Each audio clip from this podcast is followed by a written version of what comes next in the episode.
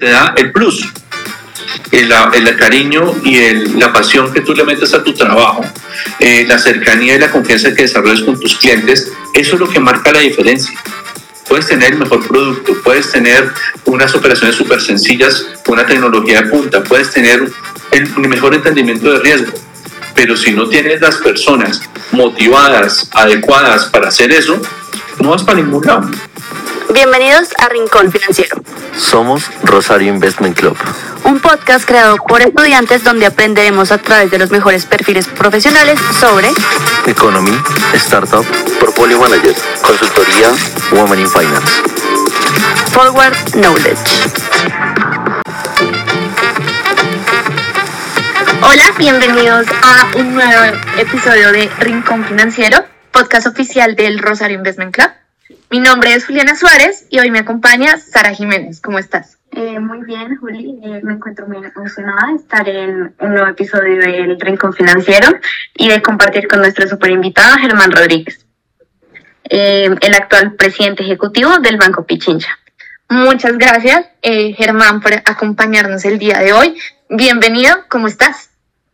Excelente, Juliana y Sara. La verdad que es un gusto para mí estar con estudiantes eh, para mí es una experiencia súper eh, vigorizante porque eh, no me considero una persona vieja, yo apenas tengo 43 años, pero sí que empieza uno a hablar con gente mayor y no tiene la energía que tienen los estudiantes. Entonces, a veces a través de un podcast, creo que es una energía muy chévere y que me permite pues continuar un día, que a veces los días son complicados, eh, continuar un día con una energía diferente. Entonces, me hace muy feliz estar aquí con ustedes y ojalá, ojalá tengamos la oportunidad de reunirnos presencialmente algún día.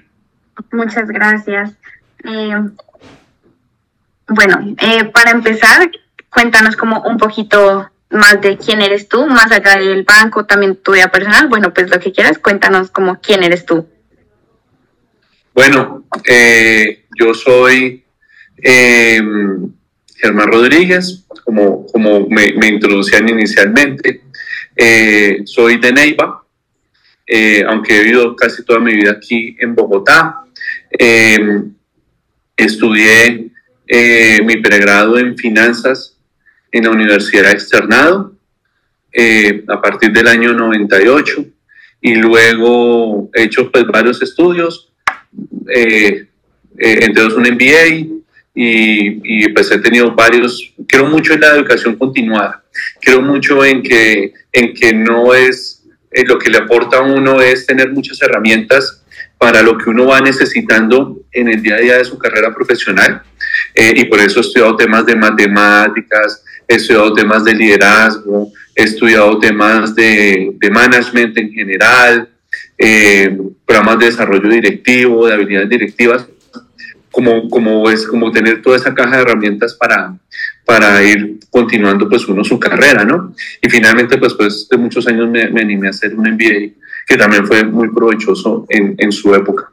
Luego también pues como persona soy, tengo 43 años como les decía, eh, soy casado, tengo dos hijas, una de 8 y otra de 11 y en mi casa estoy rodeado de mujeres permanentemente, no solo por mi esposa y mis hijas, sino también pues mi mamá y bueno, está, eh, en general estoy en un mundo muy rodeado de mujeres, entonces me siento bendito entre las mujeres permanentemente y eso me ha hecho también una persona muy sensible a los temas de, diversidad y, de, y, y, sobre todo, eh, y no tanto en la diversidad como se entiende hoy, que es un entendimiento mucho más amplio, eh, pero mucho en el empoderamiento de la mujer.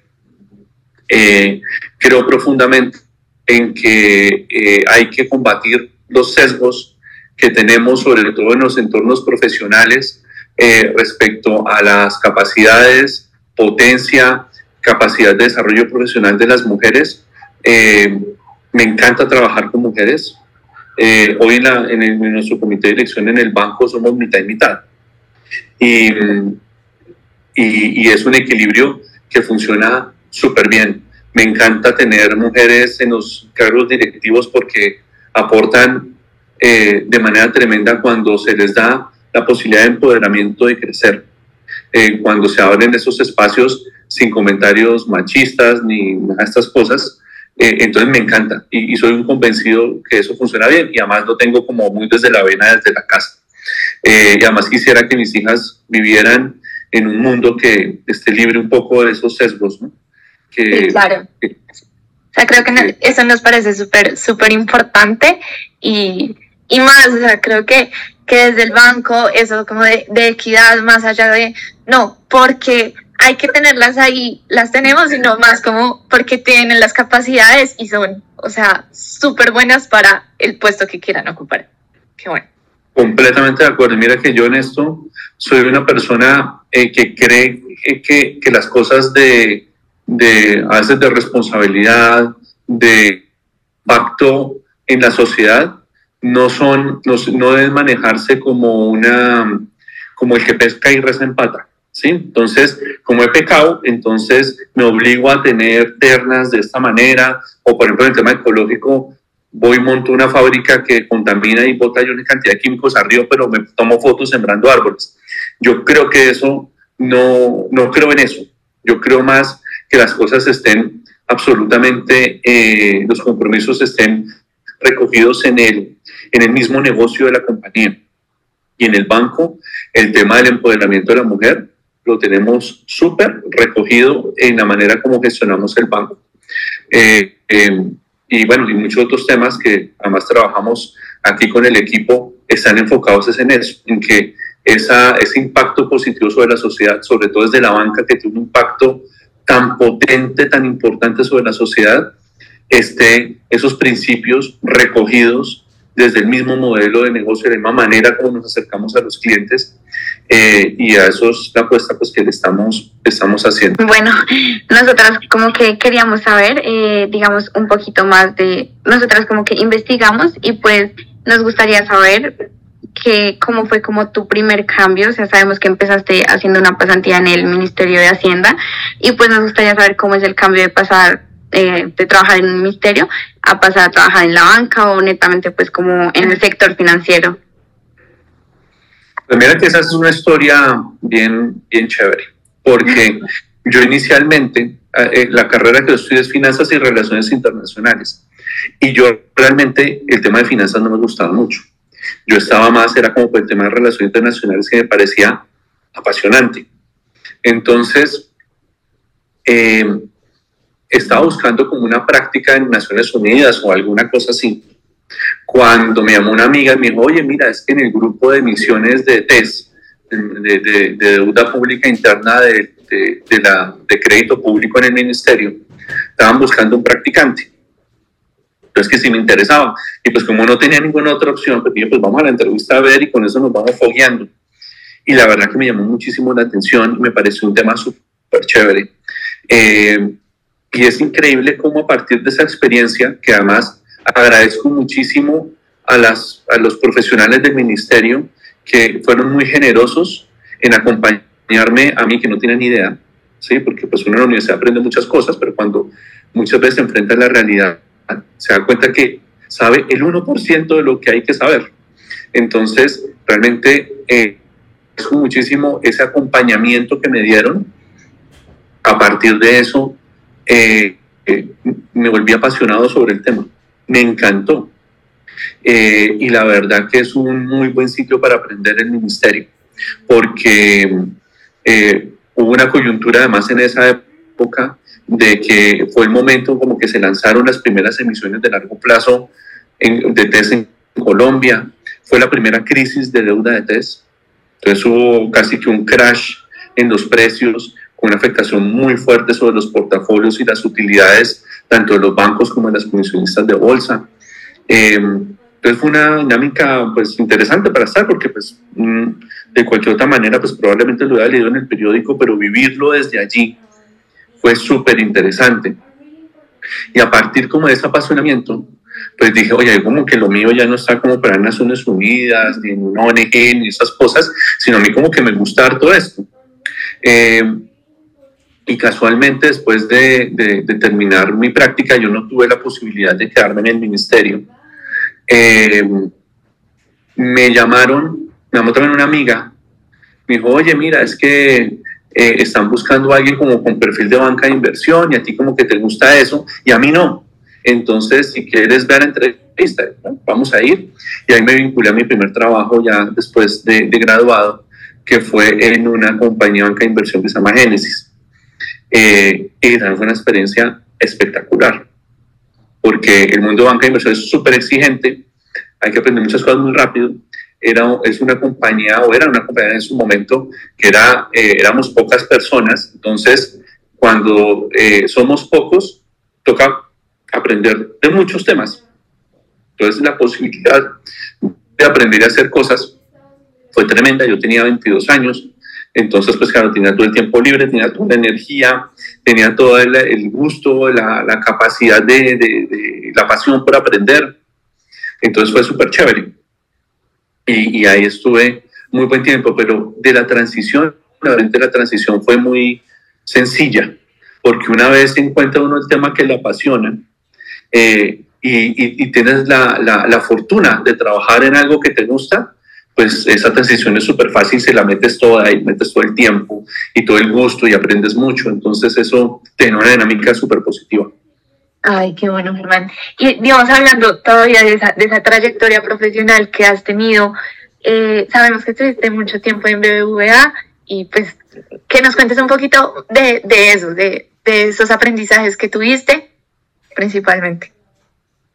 Pues mira, BBVA es, eh, es, fue mi empleador durante 18 años y, la verdad que es una gran casa. Yo a BVA le, tengo todavía muchísimo cariño, eh, aprendí muchísimo, tuve grandes mentores. Creo que eh, si yo puedo eh, atribuir a algo el, el, el, no digo el éxito, porque el éxito es como una meta por allá, pero, pero lo satisfactoria, lo, lo, que me satisface mucho en mi carrera profesional tiene que ver con los mentores que he tenido. Y en BVA tuve grandes mentores. Eh, personas que eh, en las responsabilidades que yo iba teniendo me iban apoyando y enseñando muchísimo. Eh, y yo también me encargaba pues de ser, ser muy claro en decir que yo estaba viendo pista, que quería hacer más cosas, que quería aprender y en esa medida pues me fueron soltando más responsabilidades. Dentro de esa responsabilidad yo creo que el primer granito fue llegar a ser jefe. Eh, yo, yo empecé siendo jefe como a los 20, 25 años. Y, y la verdad eso es eh, de lo más complejo que hay que aprender, en mi opinión, de lo que es la vida profesional, es liderar equipos. Porque lo técnico tú lo aprendes. Lo técnico está en los libros o lo buscas en internet. O bueno, hay diferentes maneras de, de encontrar ese, ese conocimiento pero aprender a gestionar un equipo es un tema que uno nunca termina de aprender. Eh, yo hoy tengo ya pues varios años de experiencia, pero llego, a mí todo eso me falta aprender mucho. Eh, y, a ver, eh, a le agradezco mucho haberme dado esa primera oportunidad y sobre todo haberme acompañado en mi desarrollo, no solamente como jefe, sino ya pensar en, en ser un líder. ¿sí? Porque son dos cosas diferentes. Eh, y un jefe pensando más en un manager, como en un gerente. Entonces, un gerente tiene que desarrollar ciertas habilidades para organizar, organizar a su, su equipo, organizar recursos, hacer más eficiente el trabajo, hacer las entregas en los tiempos, y es un trabajo como muy de planificación y muy de organización. El trabajo del líder es diferente. ¿sí? Cuando se piensa en un líder, pues uno no piensa en alguien que está sentado detrás de un escritorio. Pues, dicen liderazgo, pues uno piensa en, en, una figura histórica o alguien montado encima de un caballo, ¿sí? Que está liderando a los... Es una cosa diferente, ¿sí? Eh, y realmente pues no es un chip. Eso no es un chip con que uno nace necesariamente, sino es parte de un aprendizaje. Y una cosa que ahora agradezco mucho al banco que tiene un modelo de desarrollo de líderes eh, muy potente, muy potente. Y hay grandes liderazgos en el banco, tanto a nivel Colombia como a nivel global. Y a ellos eh, mi eterno agradecimiento con esa generosidad que tuvieron conmigo también para ayudarme a, llegar al punto donde estoy hoy. Oye, Germán, o sea, súper interesante y yo creo que eso también va muy alineado a lo que tú nos contabas, como en la formación constante, o sea, poder liderar equipos y de la misma manera como formarte para eso, porque pues como que uno solo, pues no, no lo hace, pero bueno, qué, qué gran escuela, pues has tenido, excelente. Y Y pues eh, ahora pues que estás básicamente liderando al Banco Pichincha, pues quisiéramos saber cuáles son los principales retos en este nuevo entorno y pues tuyos como presidente ejecutivo. Muchísimos, muchísimos. Mira, eh, a mí me encargaron, muchas de, la- muchas de las empresas hoy hablan de transformación y la transformación es, no es eh, ni siquiera una necesidad, no es tal vez un, un tema que tú puedas decidir o no. La transformación es fundamentalmente la manera como vive hoy los negocios, viven hoy los negocios eh, y una transformación que es muy acelerada. Y eso ya es un reto para uno. Pero más allá de eso, lo que eh, el encargo que me dieron a mí aquí en el banco va un poco más allá. Y era casi, o es casi, reinventar el banco. Entonces, pensar, pensar de manera muy abierta cuál es la operación bancaria que uno quisiera tener. O sea, cuando, cuando uno ha trabajado 20 años en banca, pues uno tiene cosas probablemente que ha querido hacer y no ha podido.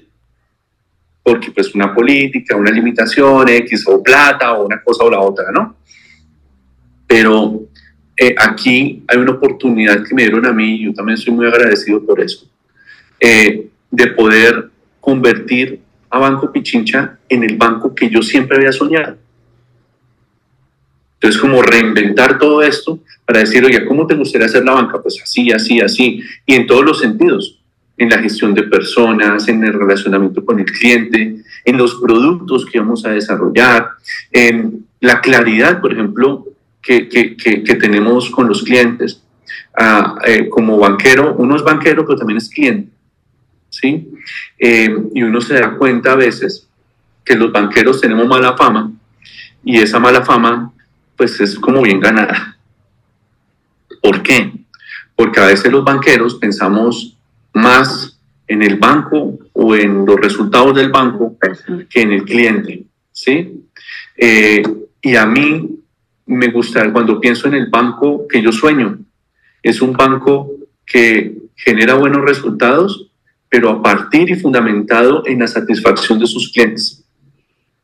Y eso eh, que parece, pues, como estas frases que a veces están en el LinkedIn que son como obvias, ¿sí?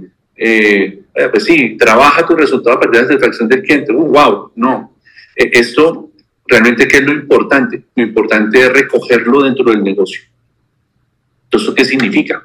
Ser absolutamente claro con el cliente que no hay letra chiquita, que no hay para un asterisco con que después el banco aproveche para decir, bueno, nada, te voy a cobrar esto. ¿Pero por qué? Porque yo aquí en el parágrafo 14.2.6 del contrato que firmaste hace 10 años, puedo cobrarte. Eso no está bien, ¿sí? Y no sería tal vez una práctica con la que yo me iría tranquilo a dormir en la noche. Entonces, construir todo esto da la oportunidad de hacer eso.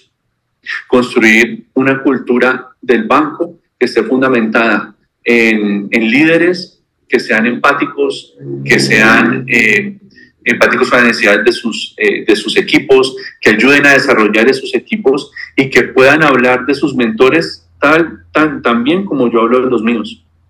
Eso es una cultura que además está en mis manos. Sí, eso lo puedo hacer yo en el banco, lo puedo liderar, entonces me encanta. Y eso es parte de esa labor de reinvención, los productos. Pensar en productos que tengan muy buenos beneficios para los clientes, que sean sencillos, que sean fáciles de entender, que no tengan esas letras chiquitas. Pues súper chévere. Es el, tal vez el, el, el reto, después de mi familia, el reto más apasionante de mi vida. Porque la familia es un reto.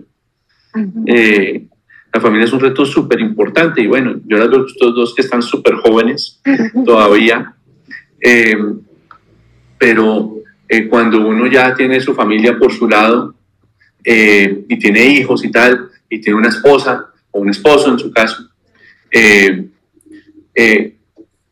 puede ser, es un reto tremendo llevar esa, esa, ese equipo, llevarlo también a otro sitio, llevar también, hacerse responsable de, de, la educación de unos hijos, de su formación, de hacerlo en un ambiente pues cargado de, de amor, de transparencia, de tal, en una familia, pues es también un reto de todos los días. El reto más importante después es eh, que es convertir esto, este banco, el Banco Pichincha, en el banco que siempre hemos soñado. Y con esa, con esa lógica eh, se han integrado al banco muchos profesionales que yo sé que comparten esa visión. Entonces, trabajar aquí es súper chévere.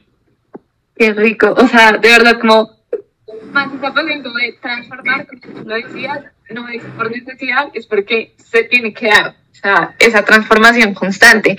Digamos que creo que ya nos respondiste un poco esto, pero para ti, ¿qué es? O sea, tú dices, esto es lo que más me ha gustado de trabajar en Banco Pichincha. Este es el top. No, lo que te digo, la posibilidad de hacer. Okay. Es increíble que uno mucho, en, en muchas posiciones, eh, no, muchas veces no tiene la posibilidad de cambiar tantas cosas. Sí, porque involucra costos, involucra por pronto políticas que vienen de, de, de, otro sitio o están por encima, como digo yo, del nivel de paga de uno, ¿no? Entonces no estamos en capacidad de hacer esos cambios. Eh, aquí estando a la cabeza de la compañía, con una junta directiva que está muy alineada al plan que hemos, o totalmente alineada al plan que hemos eh, de, definido, eh, esos cambios eh, se presentan, se aprueban y se ejecutan.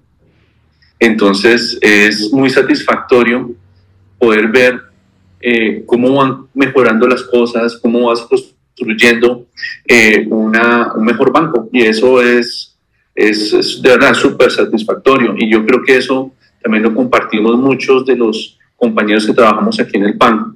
Esa satisfacción de ver cómo poco a poco vamos construyendo las cosas, vamos mejorando, vamos teniendo más impacto, vamos teniendo más impacto también en el mercado, eh, vamos, la, la, la, marca se empieza a notar más. Entonces, es muy chévere, es muy chévere, la verdad que es es súper apasionante y además te, te, como que te llena de energía para seguir. Para trabajar. Entonces, entonces tú dices, bueno, ya hicimos esto, entonces seamos más ambiciosos, vamos más allá. Y, y, y es chévere ver cómo todo el mundo dice, bueno, sí, vamos, y, y se van logrando las cosas. Es, es muy, muy, muy chévere. Claro, sí, pues estás básicamente construyendo el banco de tus sueños. Así eh, es. Y pues siguiendo por esta línea, digamos, eh, cuéntanos tú eh, qué valor agregado, qué beneficio como que le da pues a, a, los empleados del banco como tal. O sea, qué propuesta de valor más allá. Ajá. Pues mira, yo, yo creo que aquí hay un tema que estamos construyendo que es muy importante y es la capacidad de desarrollarse en un entorno eh, que es eh, positivo para poder hacerlo. ¿sí? Y, y, eso me explico qué es. Eh, uno como profesional, ¿qué quiere normalmente? Pues crecer, ¿no? Crecer y, lograr de pronto mayores responsabilidades o aprender más cosas, aportar cada vez más a la empresa donde uno trabaja. yo lo que está, lo, que, lo que quiero que construyamos y estamos construyendo con el equipo es eh, la posibilidad de que realmente los, los profesionales que entren aquí al banco tengan esa posibilidad. Entonces, ¿eso cómo lo hacemos? Oiga, con un feedback muy recurrente con su líder. Pues, Oye, mira, esto lo hiciste bien, tenemos que seguir haciendo esto, esto lo puedes mejorar y las herramientas para hacerlo pues están en la formación o en la mentoría o en el acompañamiento. Eh, y en esa metodología es una metodología que nos obliga a crecer, nos implica crecer, nos obliga porque no puede llegar al siguiente feedback con mi líder y decir, bueno, ¿y tú qué hiciste para mejorar? ¿Hiciste, eh, eh, te metiste a la plataforma de formación? ¿Hiciste algo? ¿Qué hicimos? No, pues nada. Sí, entonces eso es frustrante también para la persona. Diga, yo tengo las posibilidades aquí de crecer y no lo estoy haciendo es parte mucho de la responsabilidad de la persona, pero el banco pone las herramientas para que eso suceda. Entonces eso es fundamental, porque Y eso que además se desarrolla en una cultura eh, que permite que todos digamos las cosas que nos tenemos que decir. Porque a veces eh, a los humanos se nos hace difícil tener conversaciones difíciles, tener conversaciones directas y claras. Y entonces cuando no se dan esas conversaciones, el ambiente se pone pesado. Y eso nos pasa a nosotros incluso en nuestras relaciones personales. Oiga, yo por ahí con mi hermano tengo una cosa, pero no le he dicho, y, y él está como, como seco conmigo y tal, porque no se han dicho las cosas. Entonces, si eso en una empresa, pues multiplícalo por cientos de personas. Entonces, y eso puede generar un tema de ambiente muy, muy complicado. Entonces, eh, creo que tener esa posibilidad de desarrollo en un ambiente en que somos francos, somos directos, nos decimos las cosas, eh, como que destacamos la presión a la olla permanentemente, hace que trabajemos en un ambiente eh, exigente, pero en que trabajamos felices. Y eso es muy importante porque finalmente yo te podría hablar de los beneficios económicos del banco, que la prima, que las vacaciones. Eso, eh, y, algo que ha mostrado también lo que pasó después de la pandemia, es que no era el driver de, permanencia de las personas en los trabajos. El driver va más allá y tiene que ver con eso más otra cosa, y es el propósito. Nosotros tenemos que tener para ser felices, no solamente tener capacidad de desarrollarnos, no solamente trabajar en un ambiente que nos permita hacer ese desarrollo y trabajar bien, sino un propósito, saber que estamos trabajando por algo más. Y el banco, las cosas que yo más me siento orgulloso, es trabajar por un propósito que es muy especial y en mi opinión diferencial en la banca. El propósito de este grupo, del grupo Pichincha, es inspirar y retribuir confianza.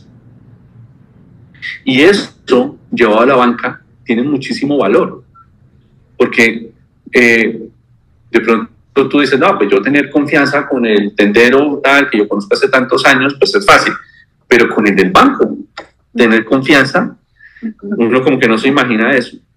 Y, y, incluir todas estas cosas, unos valores que también tenemos de responsabilidad, de esfuerzo, de, de, de coherencia y de trascendencia, cuando los metemos en el ADN, nos permite generar esa confianza con nuestros clientes. De poder decir las cosas así, claritas, de poder ser absolutamente transparentes en la relación, de acompañar a nuestros clientes en su crecimiento y sentirnos orgullosos por lo que estamos logrando con ellos.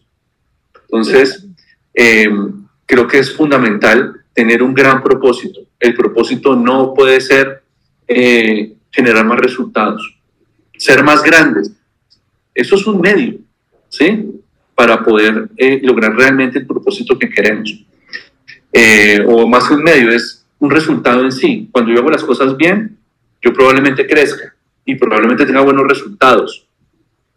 Pero lo importante, lo importante es hacer las cosas bien. Y ese propósito creo que es lo que, lo que más vale, lo que más valor tiene de lo que tenemos hoy en el banco.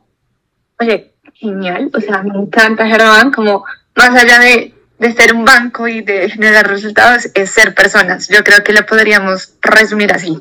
Es dar lo mejor de, de ti, de esa transformación y de que cada una de las personas que trabaje desde, no sé, servicios generales hasta la cabeza como tú, pues que tengan el propósito de, de mejorar y cambiar. Creo que en esa línea, es que ya nos has contado una un poquito como de esa propuesta de valor al cliente, como de transmitir toda esa cultura, eh, más allá, digamos que yo lo quiero enfocar ahorita como un poquito de, del reto que, que, hay en Colombia tan grande eh, con la bancarización. Entonces, claro, ¿cómo, cómo nos estamos acercando a, a, este, a este sector y pues cuáles son los retos del banco que estamos haciendo?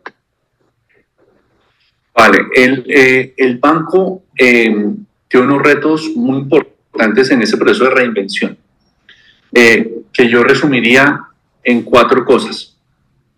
El primero es tener una oferta de valor, unos productos que, que sean ganadores para los clientes.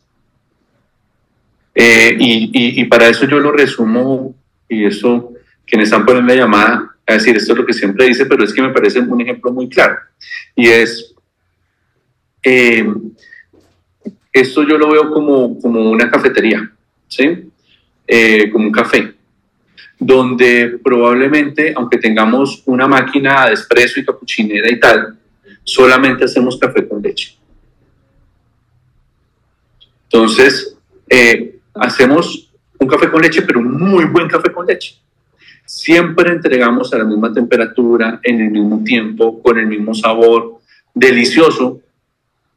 Pero a veces si me pides que te haga un maquiato, pues yo te voy a decir, no, no porque lo que sé hacer yo esto. Entonces, lo que, poco lo que queremos hacer en oferta de valor es tener el mejor café con leche eh, y en otra cosa, tal vez para acompañarlo, un, un, pastel Gloria espectacular que no tiene igual, eh, pocos productos muy buenos, con muy buenas condiciones para el cliente y que el cliente aprecie mucho lo que yo le estoy entregando, que además es de manera muy sencilla.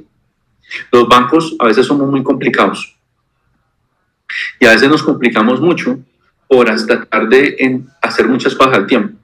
Entonces, tengo desde el tinto hasta el frappuccino y tengo desde el palito de queso hasta la torta, ¿sí? Y manejar tantos productos para tantos diferentes tipos de clientes es complejo. es normal que eso sea enredado. Entonces, eh, y para eso hay que construir las capacidades como empresa, que probablemente haya bancos o empresas que estén eh, más en capacidad por su historia y por su tamaño de desarrollar mejores tipo de operaciones. Yo prefiero ser de pocas cosas muy buenas. Entonces, que sepamos que sabes que el café con leche aquí se hace muchísimo mejor. Entonces tú prefieres venir acá y te vas satisfecho. Que si quieres un frappuccino, pues vas al de al lado. ¿Sí? Y eso es un poco la visión que tenemos. Entonces, unos productos súper buenos. Dos, con una operación muy sencilla y soportada en la tecnología. Importante. Eh, y eso, por eso decía que los bancos a veces somos complicados. Mm. Sí, y, y, y, qué mejor manera de satisfacer a mi cliente que yo entregarle siempre lo que le prometo. ¿Cierto? Entonces, si yo te prometo que te entrego un café en un minuto y está en esa temperatura y tal en ese sabor siempre, pues tú sabes qué esperar de mí y si yo te lo doy, tú vas a estar satisfecho. Eh, eso tiene que estar soportado por un proceso que sea súper sencillo y ojalá automatizado y ojalá soportado en tecnología. Que no tiene que ser la tecnología más espectacular, ¿no? Eso, cuando uno es sencillo, puede hacer las cosas sencillas. Y, creo que ahí va mucho de la clave de, la reinvención que estamos haciendo del banco, llevarlo una operación sencilla. El tercer eje, o el tercer tema que, es de los retos, eh, la banca es un negocio de riesgo. ¿Y por qué es un negocio de riesgo? Porque toma los depósitos de los ahorradores, su confianza, el, banco toma la confianza de esos clientes y les dice, yo con ese dinero lo voy a prestar bien. Eso es fundamentalmente lo que hace un banco. Entonces, para hacer eso bien, tenemos que entender muy bien los riesgos que estamos corriendo, prestando ese dinero, usando ese dinero que no es nuestro. Nosotros estamos es administrando el dinero de nuestros ahorradores. Eh, por lo tanto, hay una responsabilidad tremenda en saber entender, gestionar muy bien los riesgos de la actividad bancaria. Y en eso queremos ser los mejores del país. Y además creemos que podemos desarrollar esas capacidades y estamos trabajando en eso, para tener la mayor seguridad, que podamos transmitir la mayor seguridad a nuestros ahorradores. Que es el que más he hablado porque es el que más me gusta, son las personas. ¿Sí? Todo esto no lo hace la inteligencia artificial. Todo esto no lo hacen las máquinas. Esto lo, hace, lo, hacen, lo hacemos las personas. Porque somos personas trabajando para personas. Y eso es lo más importante. Eso es lo que te da el plus. El, el cariño y el, la pasión que tú le metes a tu trabajo, eh, la cercanía y la confianza que desarrollas con tus clientes, eso es lo que marca la diferencia. puedes tener el mejor producto, puedes tener unas operaciones súper sencillas, una tecnología de punta, puedes tener el mejor entendimiento de riesgo, pero si no tienes las personas motivadas, adecuadas para hacer eso, no vas para ningún lado. Entonces, por eso nuestro enfoque en ese último reto es desarrollar nuestros equipos para que sean equipos referentes en el mercado colombiano. Nosotros queremos ser los mejores. ¿sí? Y para eso necesitamos trabajar para que nuestros equipos sean los referentes en todos los temas que hacen. Y pues nos parece muy importante como que nos cuentes como todo esto. También queríamos eh, decirte como que en este compromiso con el cliente que del que tú nos has venido hablando, que tiene el banco, eh, queremos, pues hemos visto como que se han comprometido también con la educación financiera y queremos saber cómo se relaciona esto específicamente con el ahorro. Pues para el cliente. Para el cliente. Fundamental. Eh, yo estudié finanzas, ¿sí? Pero eh, tengo que confesar que en la universidad ni siquiera cogí los conocimientos necesarios para gestionar mis finanzas personales. Sí, porque uno lo ve como muy por allá, pero en la práctica, en mis finanzas personales, es otra historia. Eh, y si eso me pasa a mí que estudié finanzas, pues imagínate qué le pasa a la, al grueso de la población que tiene o una educación básica o que ha estudiado otras cosas en su vida y no tiene por qué saber de esto. Por eso la educación financiera es fundamental para desarrollar esos lazos de confianza que, comentaba dentro del propósito del banco. Nosotros no podemos hablar en términos que las personas no nos entiendan. Tenemos que hablar en términos de que las personas nos entiendan y poder darle, a partir de los productos del banco, la posibilidad de lograr sus objetivos. Eh, hay un, tema muy importante que es el del ahorro. En Colombia se ahorra muy poco. Eh, eh, las personas ahorramos muy poco de nuestro ingreso. Eh, o porque nuestro ingreso es muy bajo, o porque no sabemos ahorrar. Y creo que es nuestra responsabilidad, parte, parte de lo que tenemos metido en el ADN del negocio es, pues vamos a ayudar a nuestros clientes a que ahorren y adicionalmente les vamos a dar el producto para que lo hagan. Un producto donde realmente puedan ahorrar. Aquí en Colombia, eh, no solamente la gente tiene poco ingreso disponible o se organiza o no se organiza lo suficientemente importante de la educación financiera para ahorrar, sino que también los, los, instrumentos de ahorro eh, a veces son limitados. Entonces, ¿dónde ahorra la población normalmente? En una cuenta de ahorro. Pero esa cuenta de ahorro, bueno, no, total de la población ahorra bajo el colchón. Sí, pero los que están en la banca ahorran en, en una cuenta de ahorro. Pero una cuenta de ahorro en Colombia prácticamente no es para ahorrar. Es una cuenta para pagar. Es una cuenta para sacar dinero, es una cuenta que te permite pagar de manera electrónica o te permite pagar de manera física, sea con la tarjeta con el efectivo que dispusiste. Pero no es una cuenta para ahorrar, además porque paga un interés cercano a cero. Entonces, eh, nosotros eh, creamos un producto que permite a las personas tener una cuenta para ahorrar y se llama la cuenta Pibank. Y es allí donde con una rentabilidad muy buena la gente puede ver cómo desde el primer, desde el primer peso, porque ahora no tiene restricciones de, de, monto, desde el primer peso ve cómo su dinero crece. Una rentabilidad muy buena y adicionalmente le devolvemos el 4 por mil. O sea, es ganadorcísimo. Y eso realmente nos permite acompañar a nuestros clientes y decir, oye, ponte objetivos de ahorro, que aquí tienes el mecanismo para que tu ahorro crezca. Además, con muy bajo riesgo, porque pues está, está poniendo recursos en el banco, no es como invertir en acciones o invertir en, en fondos de renta variable, que eso puede un día gana, otro día pierde. No, esto es una cuenta que todos los días va creciendo. Entonces, eh, es un, como un chanchito virtual, pero que adicionalmente genera rentabilidad. Entonces, es buenísimo.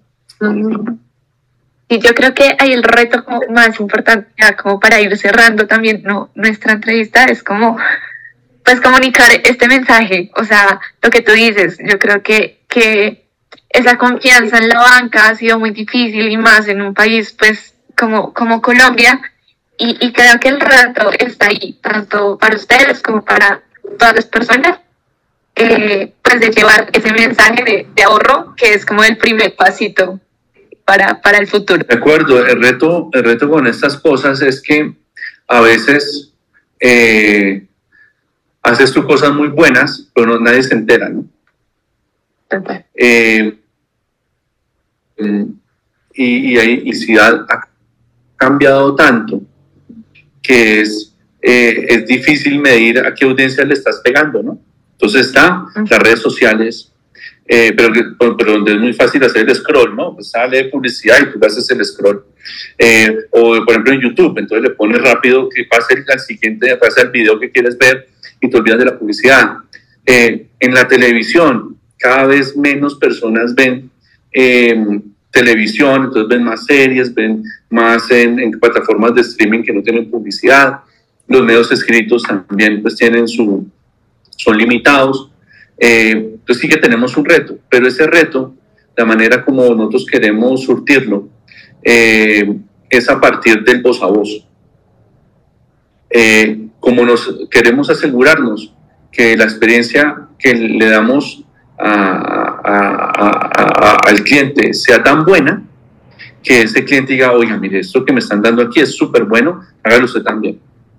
Y de esa manera, y esa es la mejor publicidad posible, porque realmente quien, si, si, un amigo a mí me recomienda, yo creo que eso es así.